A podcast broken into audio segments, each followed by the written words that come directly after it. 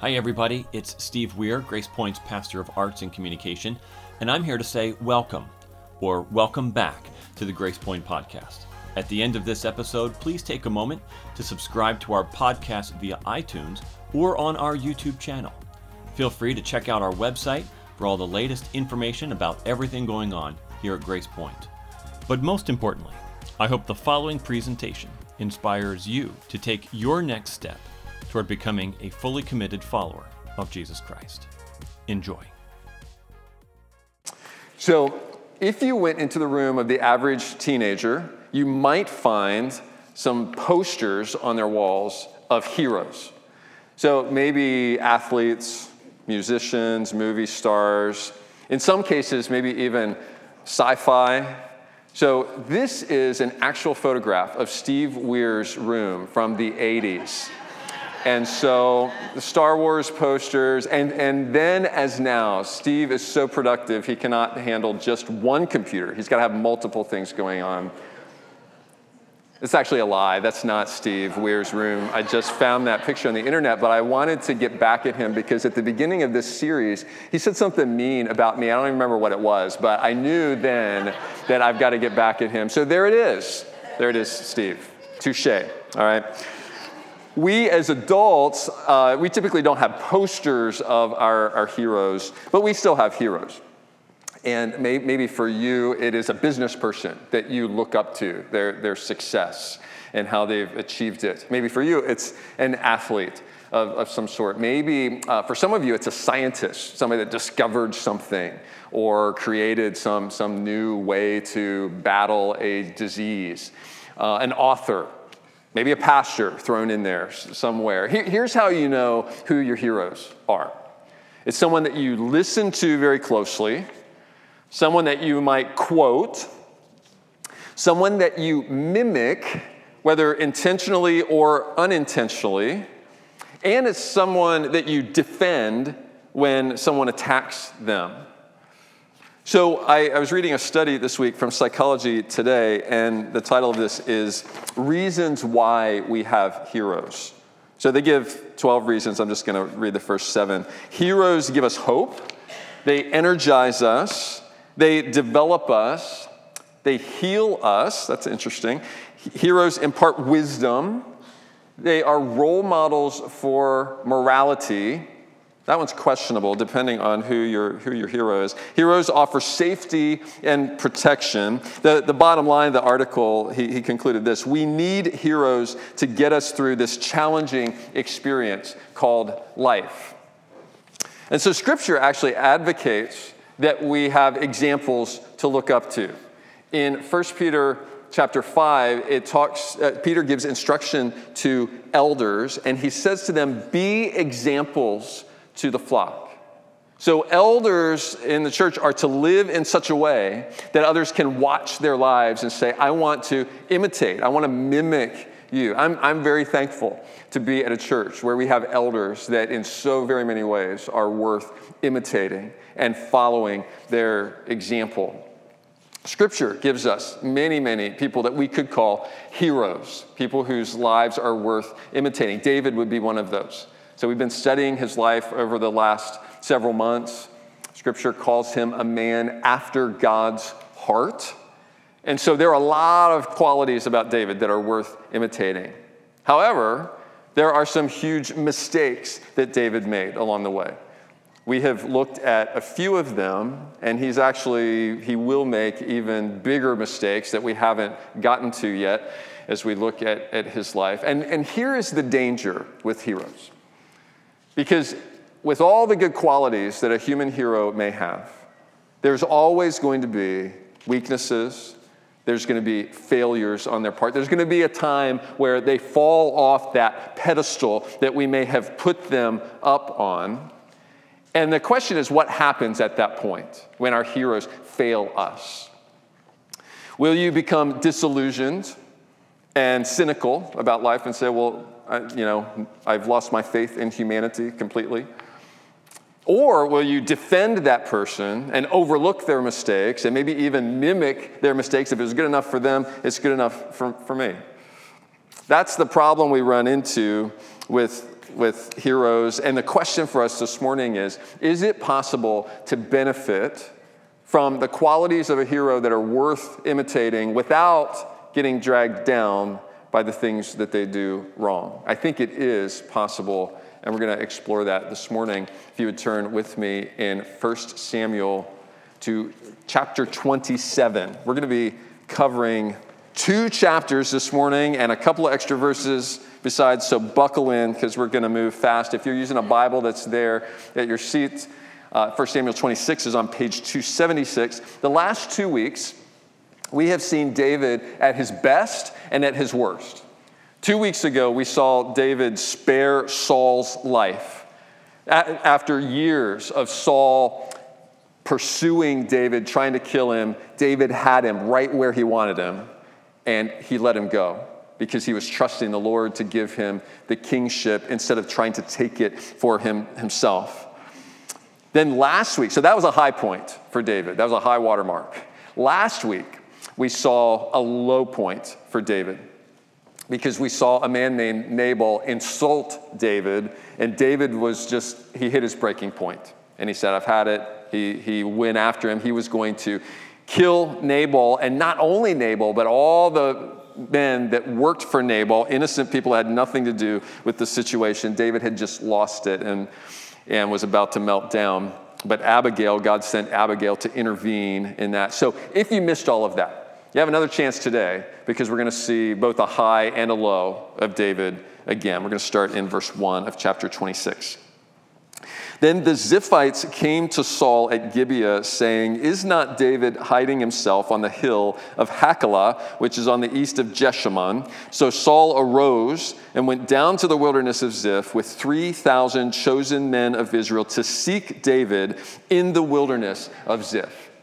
Now, in case you missed the last several weeks, you, you wouldn't know, but this is like deja vu all over again because the people of Ziph, who are of the tribe of Judah, which is where David is from, they are they're betraying David again. They're telling Saul where to find him, and Saul goes after him.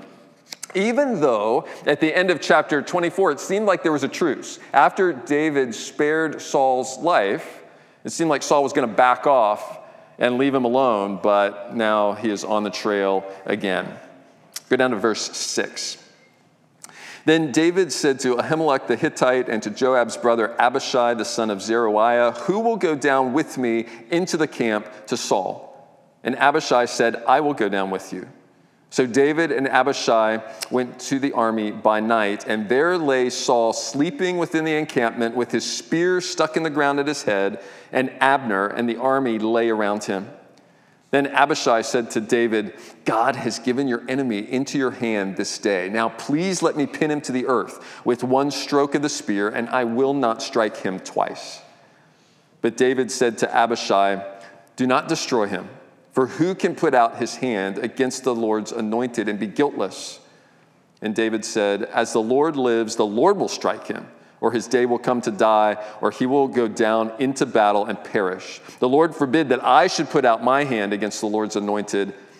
But take now the spear that is at his head and the jar of water and let us go. So David took the spear and the jar of water from Saul's head, and they went away. No man saw it or knew it, nor did any awake, for they were all asleep, because a deep sleep from the Lord had fallen upon them. David is taking a huge risk here. I mean, he's going right into the, the, the den of wolves here and, and right into the midst of this army, but this deep sleep protects him. Every time that Hebrew word for deep sleep, every time it shows up, it's referring to a supernatural sleep, that the, the origin is from God. The first time we see it is when God puts Adam to sleep and does surgery on him to take a rib out and create the woman. Uh, the second time we see it is in Genesis when God puts Abraham to sleep and makes a covenant with Abraham that Abraham really can't keep on his own. God is making a unilateral covenant with him, so he puts him to sleep to do that. So all of this whole army and Saul are asleep, and Abishai, who's right there with David, is ready to take Saul out. And he uses the same argument that was used in the cave two weeks ago. Verse 8 Abishai said to David, God has given your enemy into your hand this day. And he says, so, so let me pin him to the ground. I won't even have to do it twice. Please, please, please. You can just hear him. And David restrains him with the same argument that he used in the cave. Verse 9 David said to Abishai, Do not destroy him, for who can put out his hand against the Lord's anointed and be guiltless? So they walk away and they take only the spear, which is a symbol of Saul's authority as king. And they take this jug of water, which is a symbol of, of life. I mean, we need water to live. So they're taking both of these things as a picture for Saul that if David wanted to get rid of him, he easily could have in this moment. So, so they leave with these things. Verse 13.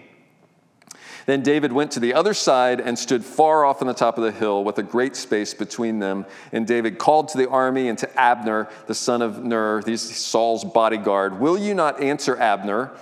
And Abner answered, Who are you who calls to the king? And David said to Abner, Are you not a man? Who is like you? Are you not a man? Who is like you in Israel? Why then have you not kept watch over your Lord and king? For one of the people came in to destroy the king your Lord. That was Abishai. This thing that you have done is not good. As Yahweh lives, you deserve to die because you have not kept watch over your Lord, Yahweh's anointed. And now see where the king's spear is and the jug of water that was at his head. Saul recognized David's voice and said, Is this your voice, my son David? And David said, It is my voice my lord the king. And he said, Why does my lord pursue after a servant? What have I done? What evil is on my hands? Now, therefore, let my lord the king hear the words of his servant. If it is Yahweh who has stirred you up against me, may he accept an offering. So David's saying, if, if I've done something wrong and Yahweh is sending you to, to, be, to bring judgment on me, then may, may God accept an offering, a repentance to you. But if it's men who are stirring you up against me, may they be cursed before Yahweh because they have driven me out this day that I should have no share in the heritage of the Lord, saying, Go serve other gods. What is he talking about here? He's talking about the land of, of Israel as the heritage of the Lord. The, the promised land was given to God's people so that they could settle there and establish a, a culture and a people that would model to the world this is what it looks like to live in worship and obedience to the one true God. And that's all David wanted to do was just settle and to worship God and to obey him. God said, I will come and live among you in this land. And so David's saying, You're driving me out of this place. I can't even live here and worship. And you're essentially saying, Go live someplace else where God is not, and you're going to have to worship other gods. He's, he's like, Please just leave me alone and let me worship in peace. Verse 20 Now therefore, let not my blood fall to the earth away from the presence of Yahweh, for the king of Israel has come out to seek a single flea like one who hunts a partridge in the mountains. Then Saul said, I've sinned. Return, my son David, for I will no more do you harm. How often have we heard him say that? Because my life was precious in your eyes this day. Behold, I've acted foolishly and have made a great mistake. So Saul says, David, it's okay come back, return, you can settle. But David ignores that invitation because he knows Saul well enough by now. Verse 22 David answered and said, Here's the spear, O king. Let one of the young men come over and take it. David refuses to hold on to this symbol of kingship. He's going to wait for God to give it to him. Verse 23, David says, Yahweh rewards every man for his righteousness and his faithfulness, for Yahweh gave you into my hand today, and I would not put out my hand against Yahweh's anointed. Behold, as your life was precious this day in my sight, so may my life be precious in the sight of Yahweh, and may he deliver me out of all tribulation. This, this verse, this, this sounds a lot like Psalm 17, We, have done a lot in this series of seeing, getting into David's mind and heart and, and what he has to say in, in the Psalms. So this is kind of an expansion on what he says in verse 24. He says, Hear a just cause, O Lord, attend to my cry, give ear to my prayer from lips free of deceit. From your presence, let my vindication come, let your eyes behold the right. You have tried my heart, you have visited me by night, you have tested me, and you will find nothing. I have purposed that my mouth will not transgress. With regard to the works of man, by the words of your lips, I have avoided the ways of the violent. My steps have held fast to your paths, my feet have not slipped. I call upon you, for you will answer me, O God. Incline your ear to me, hear my words. Wondrously show your steadfast love, O Savior of those who seek refuge from their adversaries at your right hand. Keep me as the apple of your eye. Hide me in the shadow of your wings. Isn't that beautiful? From the wicked who do me violence, my deadly enemies who surround me. David has deadly enemies surrounding him. Saul is on his tail. And in the midst of that, he says, Keep me as the apple of your eye. Hide me in the shadow of your wings. That's what he's saying in verse 24. May my life be precious in the sight of the Lord, and may he deliver me out of all tribulation. This, this is a high point for David. I mean, he's showing incredible courage. He's going into the enemy camp. He's just, he's just plowing in there taking his life, his own life into his hands. He's, he's discerning. He's not taken in by Saul's emotional ups and downs. He's learning to, to listen past the words. And he's faith filled. He is choosing to not take by force what God has promised by grace. So Saul responds in verse 25. Saul said to David, Blessed be you, my son David. You will do many things and will succeed in them. So David went his way, and Saul returned to his place. And those are the last words that Saul will speak to David. We could stop there, and if we did, we would get out early today, which you would probably like, and we would have another opportunity to say, wow, David is really a hero worth following. Man, he's got, there's so much, he's got so much good stuff going on. But it's important to see that our hero is far from perfect that he is very human. So let's read on into chapter 27.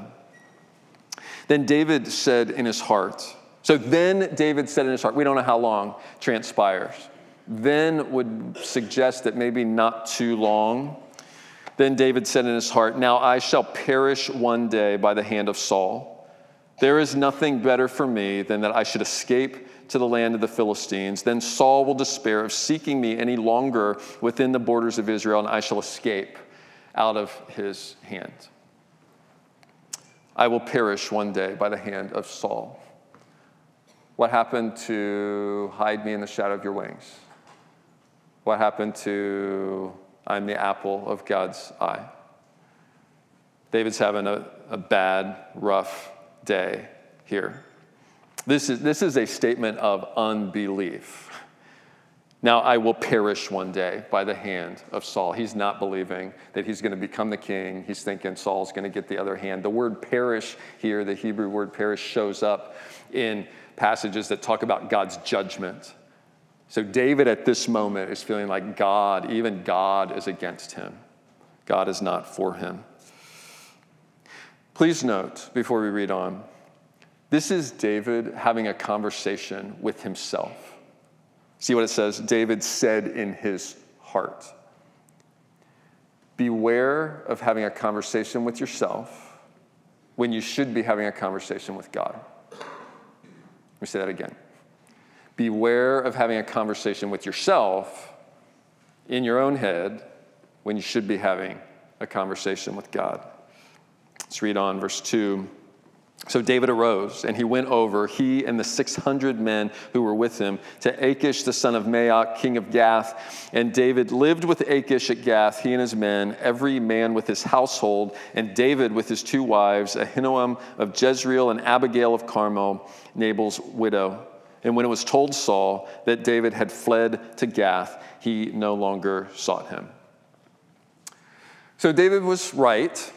If he went to Gath, Saul would leave him alone. But this is Gath. This is Gath, you may remember, is the land of Goliath. This is Gath, some of you may remember from a number of weeks ago, that David fled to already once with Achish. And Achish threatened him, and so he acted insane to escape. And then he, he slipped out. He's going back to Achish now, and Achish is welcoming him. Why does he welcome him now? Maybe because he's heard, we're not sure, but maybe it's because Achish has heard that Saul is after David, so he thinks, well, Achish is an enemy of Saul, so if David is an enemy of Saul, then David must be friendly to Achish, maybe. He probably knows that David is from Judah, so he thinks maybe if I can get Judah on my side against uh, Saul, maybe we can gang up on him. Not sure why, but for whatever reason, Achish welcomes him back along with his 600 men and their families, probably a few thousand people. Verse 5 David said to Achish, If I've found favor in your eyes, let a place be given me in one of the country towns that I may dwell there. For why should your servant dwell in your royal city with you? So that day Achish gave him Ziklag, far to the south. Therefore, Ziklag has belonged to the kings of Judah to this day. And the number of the days that David lived in the country of the Philistines was a year and four months. Now, David and his men went up and made raids against the Geshurites, the Girzites, and the Amalekites, for these were the inhabitants of the land from of old, as far as Shur to the land of Egypt. And David would strike the land and would leave neither man nor woman alive, but would take away the sheep, the oxen, the donkeys, the camels, and the garments, and came back to Achish. And Achish asked, Where have you made a raid today? Which I just, that question just strikes me as funny. It's like, So what'd you do this afternoon? You, know, stop by the store, stop by Wawa, whatever. What, what'd you do today? Where'd you make a raid? David would say, against the Negeb of Judah, against the Negeb of the Jerahmeelites, or against the Negeb of the Kenites. Now, before we read on, can you compare those three that David just said with the three groups of people in verse 8 that he actually raided? What do you see? They're not the same. They're not the same. We'll explain that in a moment. Verse 11 David would leave neither man nor woman alive to bring news to Gath thinking lest they should tell about us and say, So David has done. Such was his custom all the while he lived in the country of the Philistines. And Achish trusted David, thinking, He has made himself an utter stench to his people Israel, therefore he shall always be my servant. So David is pulling the wool over Achish's eyes here. In verse 10, the people that David says he's raiding are actually his own people. He says he's going against the people of Judah, the Jerahmeelites, the Kenites. Those are people that Achish hates and is against. But the people that David is actually going against is in verse 8 the Geshurites, the Girzites, and the Amalekites. Those are allies of Achish. And so, so Achish thinks that David is going against his own people and has made himself a stench with them. But meanwhile, David is actually protecting his own people by going against their, their enemies. This, uh, and, and he is killing off all of these, these people, which we could argue is David continuing the work of conquest of the land because some of these people, like especially the Amalekites, they were people that God had said, I want you to wipe them out. And when God says to wipe a people out, it's because they were such a terrible influence in that area that they just needed to be wiped out and all of their, their memory because God was purifying that land. He was establishing that place to be the worship of Him as the true God. So He did not want worship of false gods, He was purifying the land. So you could argue that maybe David was continuing that work because these people had not been wiped out. But when God told his people to wipe out people. He told them to wipe them out along with their animals. And David's whole purpose here is to have the animals because he's trying to feed his men. He's got a couple thousand people to feed. And so this is how he's doing it. So David is not doing this in obedience to the Lord. This is, this is a low point for David. He's being underhanded, he's deceiving Achish, he's killing off all of these people to Achish, David is a feather in his cap. He's like, ha ha, Saul, I got David on my side. But to David, Achish is gullible. And for a moment, David probably feels good. He's like, man, this trip to Gath is working out a lot better than my last one. I've got food for my men. I'm safe from Saul. I'm far from Achish. That's why he wanted to be in another town, so Achish couldn't keep track of what he was doing. But David's lack of faith and his deception catch up with him. We'll read just two verses into chapter 28. In those days, the Philistines gathered their forces for war to fight against Israel and Saul as their king. And Achish said to David, Understand that you and your men are going to go out with me in the army. Uh oh. Okay, now Achish is saying, David, you're, you're going to fight against your own people. Verse 2 David said to Achish, Very well, you shall know what your servant can do. And Achish said to David, very well, I will make you my bodyguard for life. David has backed himself into a corner. I mean, he plays along here. You know, he says, Hey, you ain't seen nothing yet. You'll, you'll see what we can do when we go out to war. But in the back of his mind, he has to be thinking, what is this going to look like? What is it going to look like when I actually go out to battle, like face to face? with my own people? What if in the battle he actually faces Saul? I mean, is he going to kill him then? Is that okay, but it hasn't been okay to kill him when he had him, when he wasn't in battle? How is this all going to play out? Well, you're going to have to hang on until October to find out because we're going to take a break in September from 1 Samuel. We'll come back and finish it up the beginning of, of October. Actually, I can't stop you from, from reading ahead. But before the break, I, I just want to make uh, an observation based on David's highs and lows. David has virtues that we do well to emulate. I mean, I think nobody would argue that. He has courage, um, he has discernment, he has an incredible level of intimacy with God, and many, many times trust in God and what God has promised to him. But David also has weaknesses that we would do well to avoid. I mean, he has a temper, he can resort to deception, he has moments of doubt. Which I have to point out again, this, this points to the credibility of Scripture to me. Because if you read, the, if you read other ancient accounts of kings, they include just the highlight reels. They're, they're not going to include the low points like, like this. So, this points to the fact that Scripture was not written by, by human authors with human intents. It was written by, it was recorded by human authors, but God is the author, and God is the main character. And every human being is flawed. So, do we treat David as a hero, or we, do we condemn him as a fraud? How do we sort out when to follow a hero and when we need to take a path different than what they're doing at the moment? Well, here's the answer to that follow your heroes as they follow Christ. You follow your heroes as they follow Christ. I'm quoting, of course, the, the Apostle Paul in 1 Corinthians 11. He says, Be imitators of me as I am of Christ. Paul, we could argue, is a hero in, in Scripture.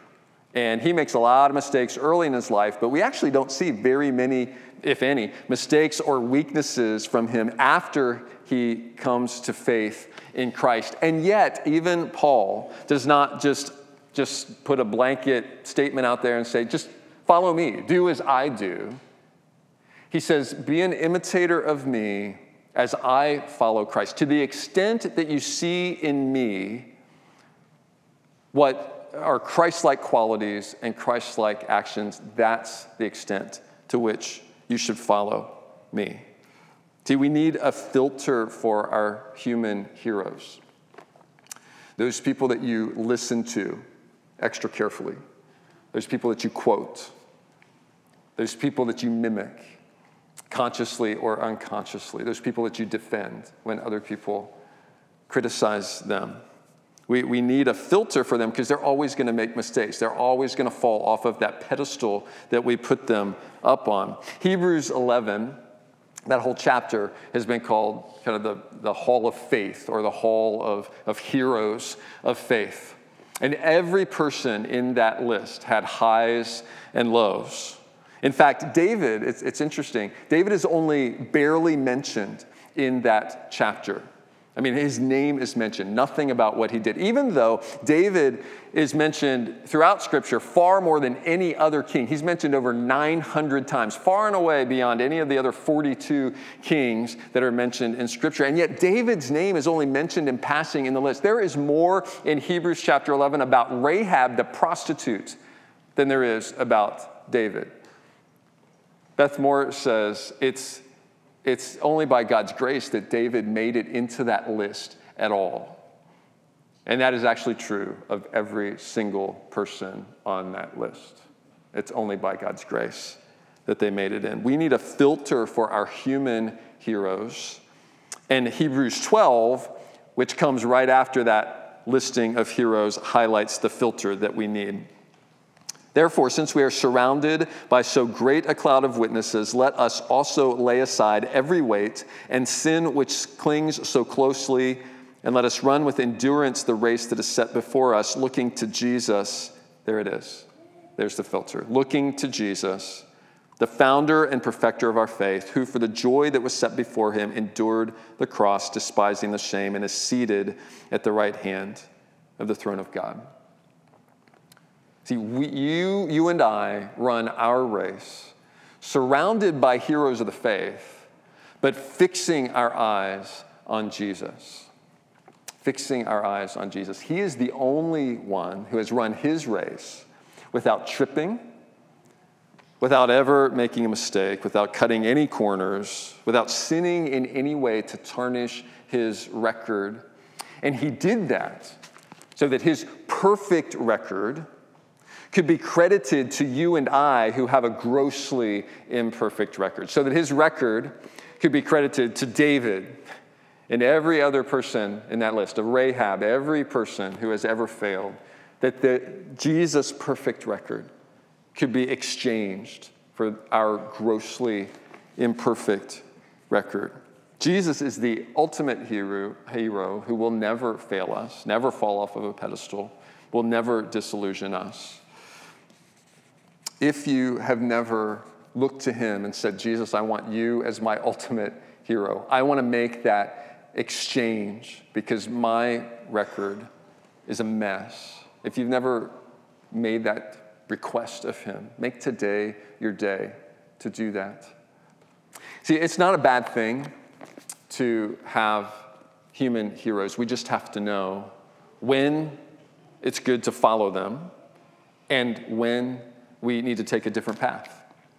We should follow our heroes as they follow Christ. So here's a question to, to discern for you What is it about my hero that reminds me of Christ? At that point, it's, it's good to follow them, follow their example. But at whatever point they divert from the example of Christ, at that point, you fix your eyes on Jesus alone and follow him. Let's pray. Father, thank you for giving us Christ as the perfect example. And even as an example, we are not able to perfectly follow his example. It's just too much for us. And so thank you that he died in our place so that his perfect record could be exchanged for our grossly imperfect record. And so we thank you, Lord, for the virtues that we're able to observe in David's life and in so many other characters in Scripture, and even in so many other people, maybe in this room, maybe in our family, so, so many positive things that people emulate that, that really are qualities that Christ has demonstrated. Thank you for those because it's good to see those in action in, in real life and then be able to work those into our own life. But Lord, we recognize and confess that there is no human being that deserves to be on a pedestal that belongs only to you in your perfection.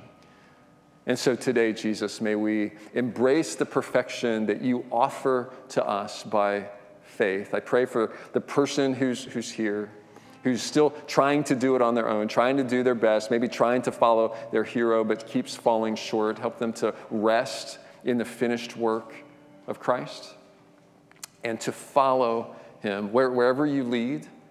When, when you go, we, we go. When you stay, we stay. We, we want to follow you, Jesus. Thank you for going before us. We pray in your name. Amen.